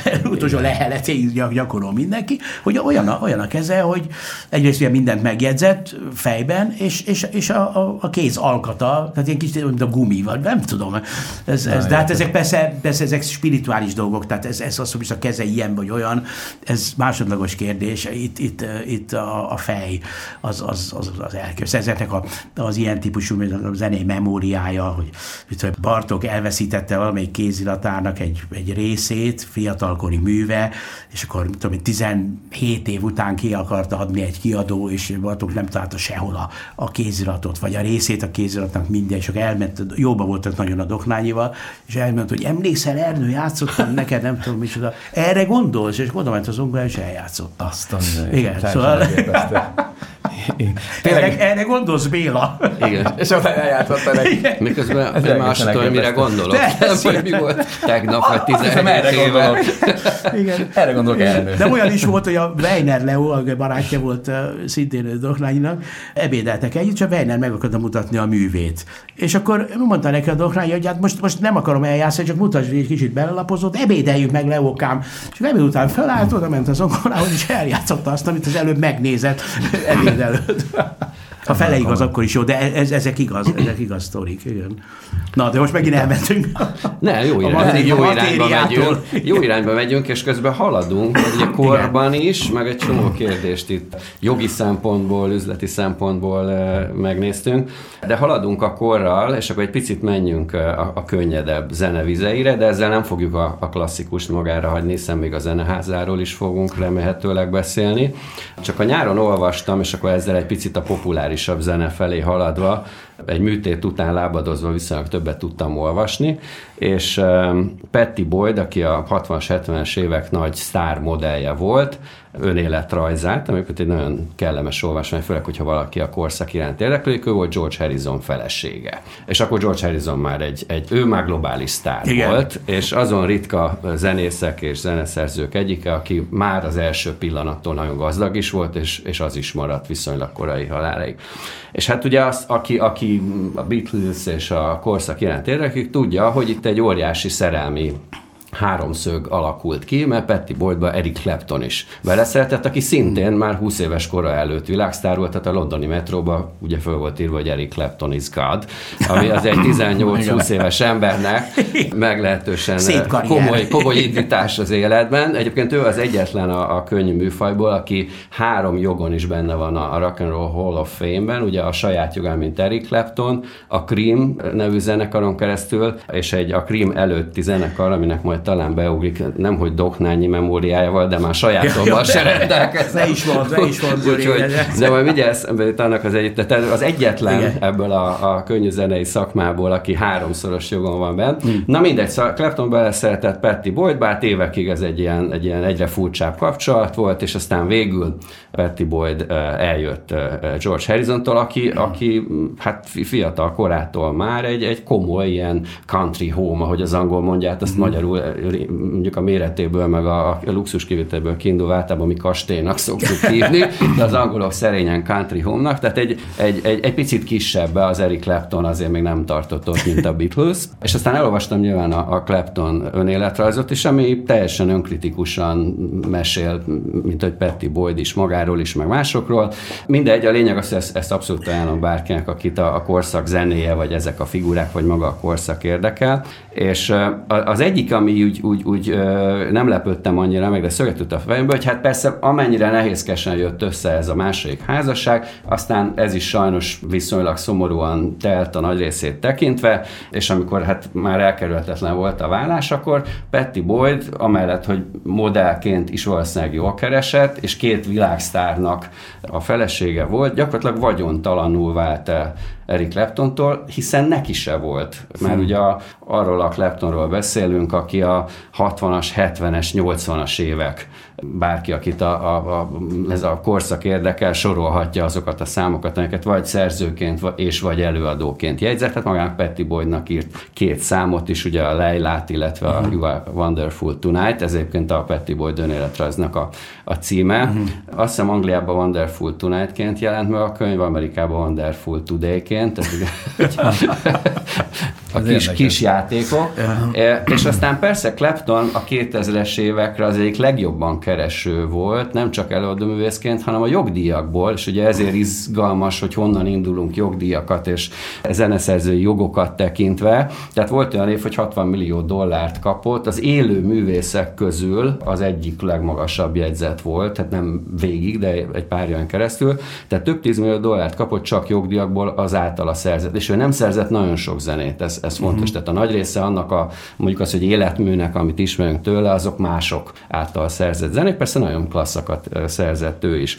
Tehát ugye ilyen furcsa helyzet, hogy, hogy, hogy szegény Petty Boyd, aki itt a, a férfiak között hányódva jobb meg rosszabb korszakokon van túl, nem azért, mert kisemmiszték, nem azért, mert egy, egy, egy nem kellően humánus, meg nem kellően még a vállás után is a feleségét szerető Kleptonról beszélünk, hanem tényleg neki se volt. Ha valamire szüksége volt, egy ferrari akart venni, egy jól akart venni, érezni, szólt a menedzserének, és akkor az kifizette a számlát. Igen. És akkor egy, egy pár ilyen életművet nézegetve ebből a korszakból kiderül, hogy ez tulajdonképpen a korszak szellem, vagy a korszellemnek megfelelően zajlott. A Rolling Stonesnak is az első 20-30 éve eltelt, úgyhogy igazából nagyon jól értek meg, de a Keith Richards az viszonylag hamar már rolls royce járt, szintén a, a country homejába haza, eh, amikor olyan állapotban volt, hogy vezetni tudott, de nekik se volt igazából vagyonuk, volt, ahol a, a nagyon gyakori volt, hogy a menedzsernél volt a vagyonuk, és ott is maradt, alatt, és, és nem tudták jogilag érvényesíteni azt, amit ők úgy gondoltak, hogy fair lenne,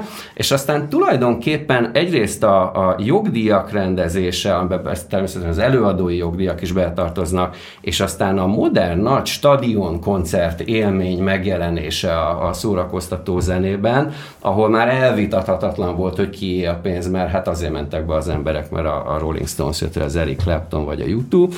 Jelenik meg az, hogy, hogy bizony vagyonokról beszélünk, és akkor eljutunk a mába, ahol pedig és brilliáns üzletemberek vannak, akiket zenészként ismer a világ, tehát itt mondjuk egy, egy Jay-Z-re gondolunk, nem az én műfajom hozzá teszem, mm-hmm. tehát hogy nagyon alacsonyan informált vagyok Jay-Z életművét tekintve, de hát hogy egy több mint egy milliárd dolláros vagyonú emberről beszélünk, tehát magasan a, az említett, talán Paul McCartney-val lehet mm. egy szinten, és a Paul McCartney ugye a két megmaradt Beatles tag közül is vagyoni szempontból, hiszen ő volt a legtöbb Beatles számnak Lennonnal a zeneszerzője, tehát ott is a jogdíjak és azon felül az előadói díjak azok, amik egy jobb helyzetet teremtettek, meg valószínűleg ő is azért a, a józan eszét megőrizte, ami a rock, rock életben nem mindenkire jellemző, és jól bánt, a, a, vagy próbált jól sáfárkodni a, a, a pénzével. Tehát, hogy megérkezünk abba a mai világba, ahol egykori nagy ismert, meg ma is működő, és, és nagyon elismert és szeretett nevek, mint Paul McCartney, milliárd dollár fölötti becsült vagyonnal rendelkezik, de mondjuk egy, egy, egy New Yorki vagy amerikai rapper is, főleg, hogyha ügyesen kezeli a pénzét. Ugye ő elég ügyesen kezeli, mert azt hiszem ő az, aki a Louis LMVH nevű lux, luxus csoportnak eladta a Pesgő márkáját, magát a, ugye a Pesgőhöz kapcsoló mhm. teljes üzlettel, ami egy azt hiszem önmagában több millió dolláros üzlet volt. Tehát itt már a, az igazi, tehát elindultunk onnan, hogy az sem volt értem biztos, hogy, hogy milyen anyagi helyzetben vannak zeneszerzők, előadó művészek, aztán ez elkezd egy picit így jogilag körülbástyázottá válni, és eljutottunk oda, hogy, hogy üzleti zsenik, azok, akik amúgy még populáris zenét is szereznek, vagy, vagy előadnak, és akkor egyre több olyan nével találkozunk, hogy hát a sok százmillió dollártól a bőven milliárd dollár fölötti vagyon, ami részben az üzleti tevékenységből, illetve jelentős mértékben az előadó művészeti zeneszerzői tevékenységből származik. A termék. Tehát egyrészt az, az, hogy a terméknek a, a, a korát éljük, és terméket lehet kreálni. A másik, ami, amit nagy ijedelemmel és aggodalommal követek, de nyilván ugye ezek olyan dolgok, amiket se lehet megállítani. Ez a Matrix világ, tehát hogy, hogy gyakorlatilag pláne a, a digitalizálással és internet és YouTube, nem tudom, ugye, bárkit meg lehet alkotni. Tehát mi már, mi már nem tudjuk, hogy az, akit a, a YouTube-on nem tudom én hány, hány százmillióan lájkolnak, hogy az valójában talán, már, talán nincs is ilyen, tehát nem, nem, is, nem is él, nem is lehet megfogni, tehát nem, nem látjuk őt zongorázni, nem látjuk őt komponálni, hanem látunk valamit, egy, egy kreálmányt, ment, és az, az, az tetszik az embereknek, mert valaki, egy üzleti zseni rá tudta kattintani valami, valamitől.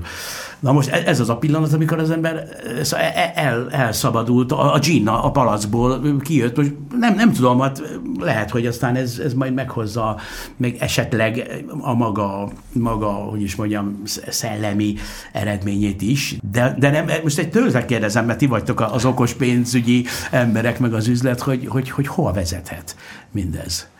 Hát ugye érdekes, hogy, hogy hogy jutottunk el ide, hogy volt egy nagy visszaesés, te is említetted, hogy, hogy ott próbálták megfogni ezt a másolás bizniszt, hogy akkor legalább az üres hanghordozóért vagy adathordozóért fizessen valamennyit, ugye a különböző jogvédelmi szervezeteknek a, a, azt a vásárló fizette meg. De ezzel együtt is egy óriási visszaesés volt a, a zeneműiparnak a, a bevételeiben, a nyeresében, és ezzel párhuzamosan ugye gyakorlatilag betöltve ezt az üres teret, a koncertszervezők, fesztiválszervezőknek viszont fellendült az üzlete, és ugye, hogyha az említett zenekarokat, előadóművészeket nézzük, valóban a pályájukban azon túl, hogy a jogdíjak kinek jobban, kinek kevésbé kezdtek csorogni, és már nem tűntek el a menedzsereknek a számláján. A másik azok a nagy stadion koncertek voltak, amelyek több tízmillió dolláros bevételt hoztak. Most egy turnén van mondjuk 50 koncert, ugye csak fel kell szorozni, hogy még akkor is, hogyha sok fele megy, mert nyilván a, a, a stadion vagy a, a, a koncertterem tulajdonosát fizetni kell, hogy óriási költség egy ilyen turné, de hát az elég szépen ott marad maguknál, akik a produkció, akik a termék, ha úgy tetszik. És aztán a következő lépés, hogy kell-e fizikai koncertet tartani, ugye, amire utalsz András, a digitalizáció korában. Ugye egy pár hete a kollégáim egy, úgy tudom, nagy sikerű podcastot csináltatok itt áron a metaverzumról, és a kollégánk, aki elindította itt a Concordba és a metaverzumról szóló diskurzust, körbe küldött tavaly egy papírt, és akkor abban nekem úgy megütötte a szemet, hogy egy számomra ismeretlen, de egyébként nagyon híres, talán rapstar a metaverzumban tartott egy koncertet, aminek azt hiszem talán 20 millió dollár volt a bevétele, 12 ezeren látták, és egy 20 perces műsor volt. Tehát csak a számok, hogy... Voltak, igen. Tehát, mm. hogy egy nem, gyakorlatilag nem létező koncert, legalábbis a fizikai valóságban nem létező koncert, hanem a metaverzumban, amit még elképzelni is bonyolult szerintem a mi korosztályunk számára. Igen. De ugye érdekes kérdéseket vett föl, mm. hogy mondjuk a leges legnagyobb stadion, ahol én valaha jártam, az a Wembley, egy YouTube koncert, 110 ezer ember, nagyon nyilván populár volt, ezért kettő darabot csináltak, uh-huh. mondjuk akkor 200 ezer ember látta. Metaverzumon Nincs ilyen korlát. Igen, bárki igen. láthatja, bárki ott lehet egy koncerten, bárki meghallgathatja. Nyilván majd jön az, hogy Liszt vagy Mozart fel lesz támasztva a maga digitális formájába, és beülhetünk a kornak megfelelően berendezett koncertterembe valahol mondjuk.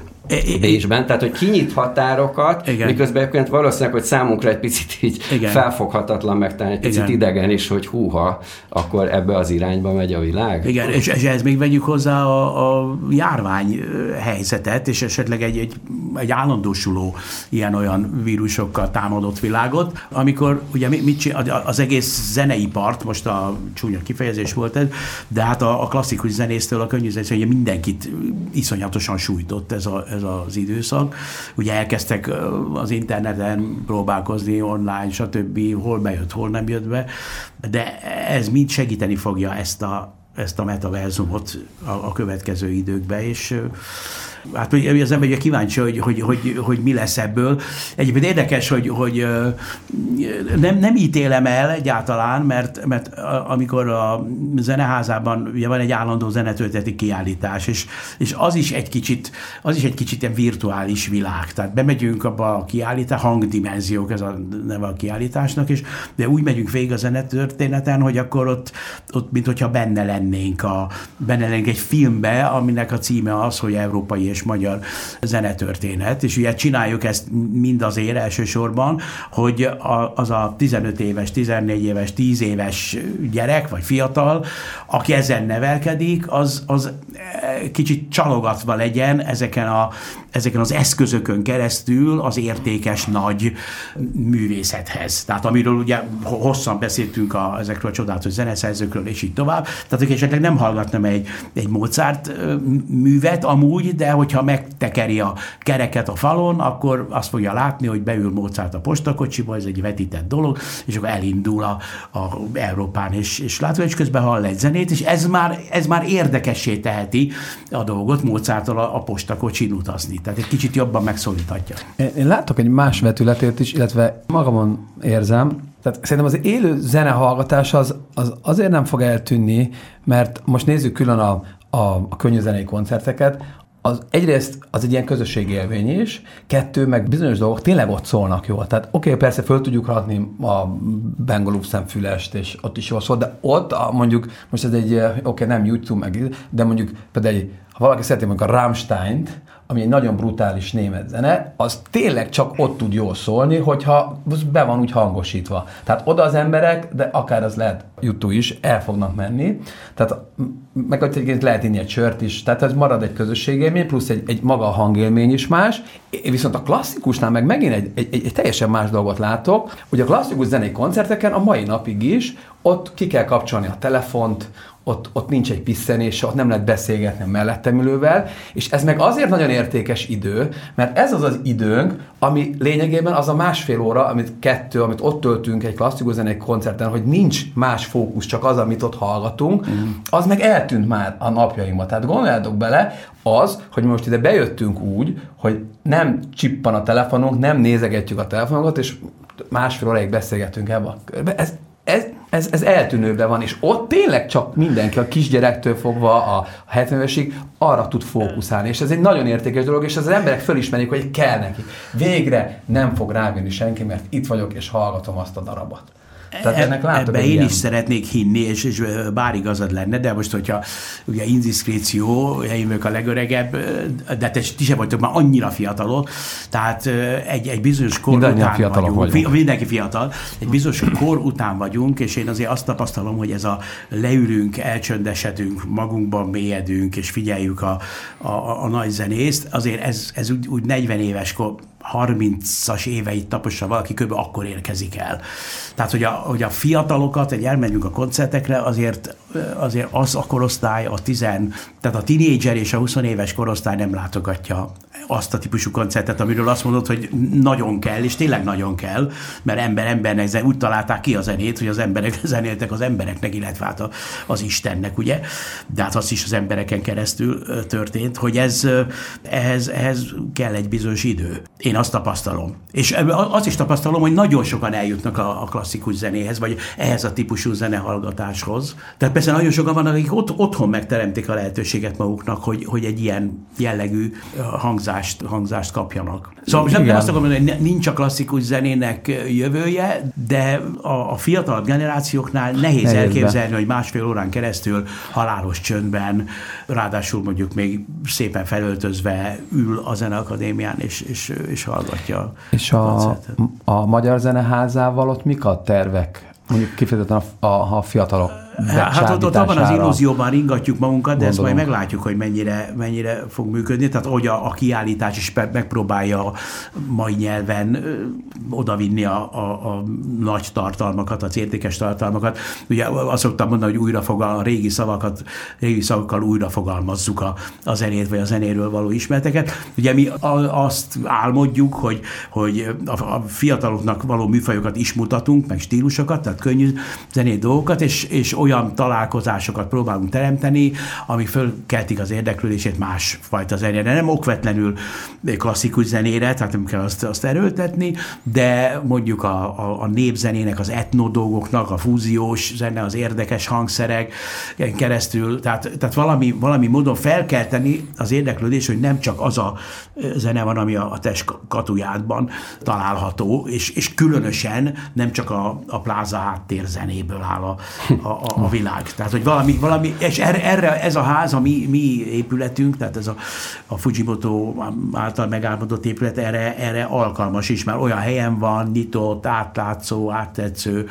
Tehát éppen a minap volt ott Ötvös Péter, aki ugye a, egy világszerte elismert, hogy a, a nemzetközi avantgárdnak egy, egy, egy nagyon fontos alakja, és bosszat tetszett neki, kétszer is volt már a, a házban, és akkor kérdeztem, hogy ő szerinte mi ennek az üzenete, vagy kit szólít meg, és azt mondja, ez egy olyan ház, ahol valóban mindenkinek el kellene menni, tehát hogy, a, hogy, hogy mindenkihez szól, tehát nem réteg jellegű ez az egész dolog. Igaz, hogy kicsi, tehát ugye megint ott tartunk, hogy azért nem tudunk tömegeket megszólítani, de azzal, hogy, hogy iskolásoknak is programokat csinálunk, tehát iskolás csoportokat, csoportokat hívunk, őnekik úgy, úgymond rendhagyó zenei foglalkozásokat tartunk. Tehát egy iskolás csoport nem csak Mozartról, meg Bachról hallgathat, hanem a popzene klasszikusairól is lemennek a, a kiállításba, feladatokat kapnak, megnéznek, kicsit kutatnak ott, hogy, hogy mi van, azt megbeszélik, együtt zenélés, együtt éneklés,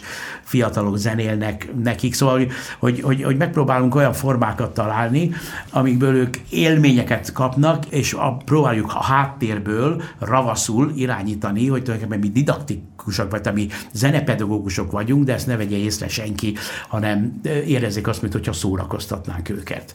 Hát aztán, hogy ez, ez, ez hogy fog gyakorlatilag működni, ezt majd meglátjuk. Egyelőre minden teltházzal megy, de de azt is el kell, hogy mondjam, hogy, hogy azok a koncertek, amiken én voltam, egy popkoncert volt, amire sajnos már nem tudtam elmenni, Deep Glaze, így hívják egy, egy fiatal együttes egyébként, ott, ott 500-an voltak, mert állva 500-an is beférnek a, a nagy terembe. Tehát azok a koncertek, amiken én voltam, azok egy kicsit, kicsit ilyen zenakadémia koncertterem feeling volt. Tehát eljöttek azok az emberek, akik, akik ugye a zenakadémiára vagy a Bipában is elmennek, szépen föl voltak öltözve, és, és miután a ház nagyon elegáns, tehát nagyon szép, tehát ugye tényleg megszólítja az embereket, és, és nyílt, és barátságos, és oda lehet menni farmerba, és semmi probléma nincsen, de valahogy mégis az, az emberek, amikor koncertre mennek, akkor úgy, úgy összekapják magukat koncert imidzsre.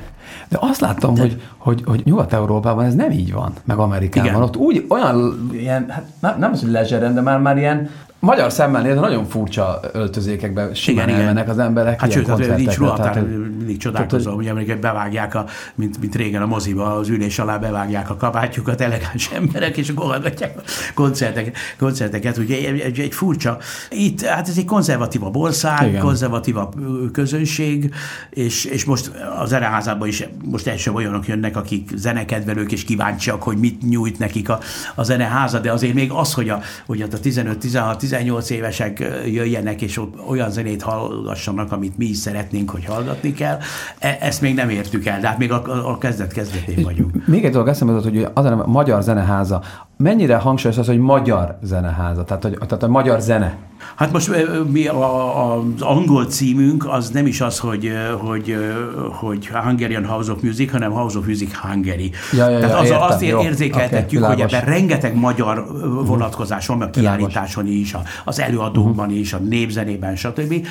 Csak ugye azt szeretnénk megmutatni itt, hogy, hogy épp az, hogy a magyar és az európai és a világzene, ezek összefüggő dolgok. Tehát egy nagy egység van, van a zene, és a zene csodálatos. Világos. Szerintem közeledünk Igen. a zárórához, de Igen. itt ugye pedagógiáról, zenepedagógiáról beszélünk, és hát ha van uh, sláger téma, hogy ugye mi közgazdászok vagyunk, és mindenre egy picit így nézünk, és uh, nyáron egy ilyen nagyobb lélegzetű tanulmányt csináltunk, egy csapat állt össze, ami ritka, legalábbis nálunk, arról, hogy az elmúlt két évtized hát sok szempontból, de alapvetően gazdasági szempontból hogyan telt Magyarországon. És hát nem felemelő a végeredménye ennek, és hát vizsgálva az okokat, például az egyik ilyen elhanyagolt terület az az oktatás. És hát most az utóbbi hetekben azokról a témákról, amiket mi, mi nyáron már ebben a, az oktatási fejezetben feltártunk, nyilván támaszkodva azoknak a szakembereknek az elemzéseire, akik ezzel a témával főállásban foglalkoznak. Most figyelem, hogy az utóbbi hetekben szinte minden nap olvashatunk arról, hogy amit most már hála Istennek mindenki tud, hogy a rettenetes alulfizetettsége a pedagógusoknak, hogy az mennyire elszakadt az amúgy is alacsonynak tekinthető jövedelmektől Magyarországon, és egyéb problémák, hogy ugyanakkor viszont van egy nemzetközileg elismert módszertanra épülő, az intézményrendszerét tekintve is áron is zenei iskolában nevelkedett. Vidéken, vidé, vidéki zenei iskolában, tehát van egy, egy talán még úgy is mondhatnánk, hogy Bartókon, Liszten, stb. Doknányin túl egy, egy másik zenei termékünk a zenei oktatás, és nyilván itt összekapcsolódnak a nevek a Zeneakadémiával is, és persze az egész magyar zenei oktatási rendszerrel, hogy hol tartunk ebben ma, tehát mennyire viseli meg ezt a egyébként fantasztikus hagyományokra épülő rendszert az, ami a tágabb oktatás problémáival jellemezhető. Az igazi baj az a közoktatással van egyébként, mert ott egyrészt nem, nem is annyira hangsúlyos az ének, zeneoktatás, kicsit le is nézik, ezt ugye iskolája válogatja, de hát nem is annyira, nem is annyira divat. Szóval, hogy a, a közoktatásban tanuló gyerekeknek a nagy része borzasztó kevés zenei ismerettel jön ki az iskolából. Pedig hát kár, hogy mondjuk egy, egy kott, legtöbben nem tudnak kottát olvasni, most persze nem úgy kell kottát olvasni, mint Doknányi Ernő, de, de azért az, hogy van egy, van egy ilyen nyelv is, zene nyelve, meg hogy van öt vonal, meg van rajta egy violinkulcs, meg hogy, hogy ez a zene, amit hall, az, az meg látni is lehet, és így tovább. Szóval vannak nagyon érdekes dolgok. Mi ez, egy, ezt a lukat szeretnénk, hát nem pótolni, mert az iskolát nem pótolja semmi, de azáltal, hogy, hogy minden nap iskolás csoportok jön jönnek, alsós, felsős, gimnazis, ezek már most elkezdtek egyébként, bejelentkeznek, jönnek, és, és nyújtunk nekik egy ilyen élményszerű, egy két foglalkozásról van szó. Ez az egyik nagy sajátsága a háznak. Persze, most a másik oldal az, hogy ugye könnyű nekünk élményeket nyújtani, mert nem kis pénzért itt egy, egy csoda épült meg. Tehát építészetileg is, meg tartalmilag is. Ugye elképesztő dolgok vannak ebben a házban. De hát, ha egyrészt a gyerekek kedvet kapnak, meg látják, hogy ez egy cool dolog is lehet, a pedagógusok is szegények ott, ahogy Gyuri mondja, kis fizetéssel, elnyomva, nem is a legfontosabb az énekóra, a gyerekek is esetleg kiröhögik, hogy most föl kell állni és el kell énekelni egy népdalt, vagy nem tudom micsoda, vagy hogyha nem zenével foglalkoznak, hanem zenetörténettel, akkor meg, meg zeneidegen, tehát nem a matériát ugye nem ismerik meg. Szóval, hogy rengeteg, rengeteg frusztráció és probléma van, tehát mi, mi, csak, mi csak megpróbálhatunk itt ötleteket adni, meg esetleg egy, egy mozgalmat megindítani, hogy talán így. Három dolog van azért, ami, ami nagyon, nagyon perspektívikus, még mindig, hát egyrészt a zeneiskolák, tehát a, a délutáni zeneiskolák, amiknek ugye sok közük nincs a, a közoktatáshoz, de az, azért az megy. A táncház, ugye még mindig, és a kórus uh-huh. művészet, vagy a kórus, kórus mozgalom, és a táncház alatt értem a, a népzenének a mindenfajta művelését, ami azért egy na, nagy dolog, és, és az, az fiatalok is látogatják. Tehát, tehát a, a, a népzene az megszólítja a, a, a fiatalságot itt, és tulajdonképpen a, a, a kórus is. Úgyhogy, úgyhogy nincs, nincs elveszve azért, és hogyha elmegyünk más országokban, nálunk sokkal gazdagabb és, és jobban menő országokban, ők irigykedve néznek még mindig bennünket, hogy itt, itt azért egy magas szintű zenepedagógia és minden van, csak hát ugye mi látjuk azt, hogy, hogy, hogy azért ez inkább a jéghegy csúcsa. Meg az ember sajnálja, hogy ugye ezt is úgy többször is említettem, már, hogy, hogy a szép élethez hozzátartozik a, a szép zene, tehát a jó zene. Most teljesen mindegy, hogy, hogy Mozart vagy Eric Clapton. Tehát az, hogy, hogy jó legyen és érdekes legyen, és hogy ezt, a, ezt az értékes zene, ez kár lenne generációktól megvonni, csak azért, mert, mert nincsenek meg azok a csatornák, amiken keresztül elérkeznek hozzájuk. Úgyhogy az ember, hát ilyen Don Quixote szélmalomharc módon, hát ugye próbálja, amíg még ugye szusz van bennünk, ezt, ezt valahogy, valahogy érzékeltetni, és, és a gyerekeknek beadni, csak, csak most már nem szabad, tényleg ugye nem szabad a szabját nagyon lengetni, hanem, hanem inkább, inkább finoman a háttérből kell intézni a, ezeket a dolgokat. A műsor legutolsó kérdéseket még azt hadd kérdezzem meg te, András, sok fiatal néz és hallgat minket. Mit tanácsolsz a fiataloknak? Nyitottságot. Én azt tapasztalom, hogy rengeteg értékes zene van, például a DJ zene, ezek a különböző house, progresszív, stb. Ez például hozzám nem áll közel, de a, a nagyobbik fiamhoz, aki most 35 éves, tehát ő se, ő se kígyek, ő, ő neki például ez a zene év óta, vagy, vagy évtizedek óta a kedvence, és akkor egyszer, egyszer elvitt neki van berendezése is, és mutatta, hogy hogy történik ezeknek a keverése, stb. És akkor először olyan, olyan primitívnek tűnt, aztán, aztán amikor láttam, hogy mi mindent lehet ezzel csinálni, meg ugye vannak ennek is világklasszisai, ugye te is emlegettél. Ez a Armin van Buren. Van, van az, argentin, az is, meg, a, meg ő is, meg a, a, egy, egy argentin fiú, aki szintén, szintén van jó. És, és e, ezek, is, ezek is értékes és jó, jó, jó dolgok. Szóval nyitottság, és akkor én annak örülnék, hogyha, hogyha azokon a zenéken keresztül esetleg más típusú zenéket is meg lehetne ismerni. Szóval, hogy, hogy nem, nem szabad azt mondani, hogy azért, mert Mozart tudom, 250 évvel ezelőtt élt, az egy, az egy eltemetett dolog. Mert ugye, amit a Mozart elmond, az ma is érdekes, amit a Shakespeare elmond, az ma is érdekes lehet. Szóval nyitottság, és aztán a, az idő, meg a sors, az úgyis elviszi az embert azokhoz a találkozásokhoz, amelyek az életét gazdagítják.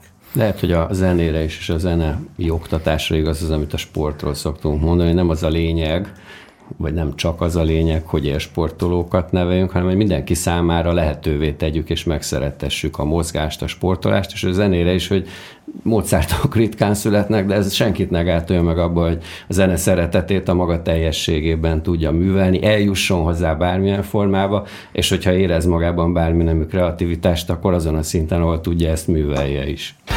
Ez itt a Concord Podcast, egy műsor, ahol a Concord munkatársai minden héten alaposan megmondják véleményüket pénzről, gazdaságról, politikáról és mindarról, amit egy Concordos nem hagyhat szó nélkül. András, Gyuri, nagyon szépen köszönöm. Köszönjük mi köszönöm, köszönöm szépen én is.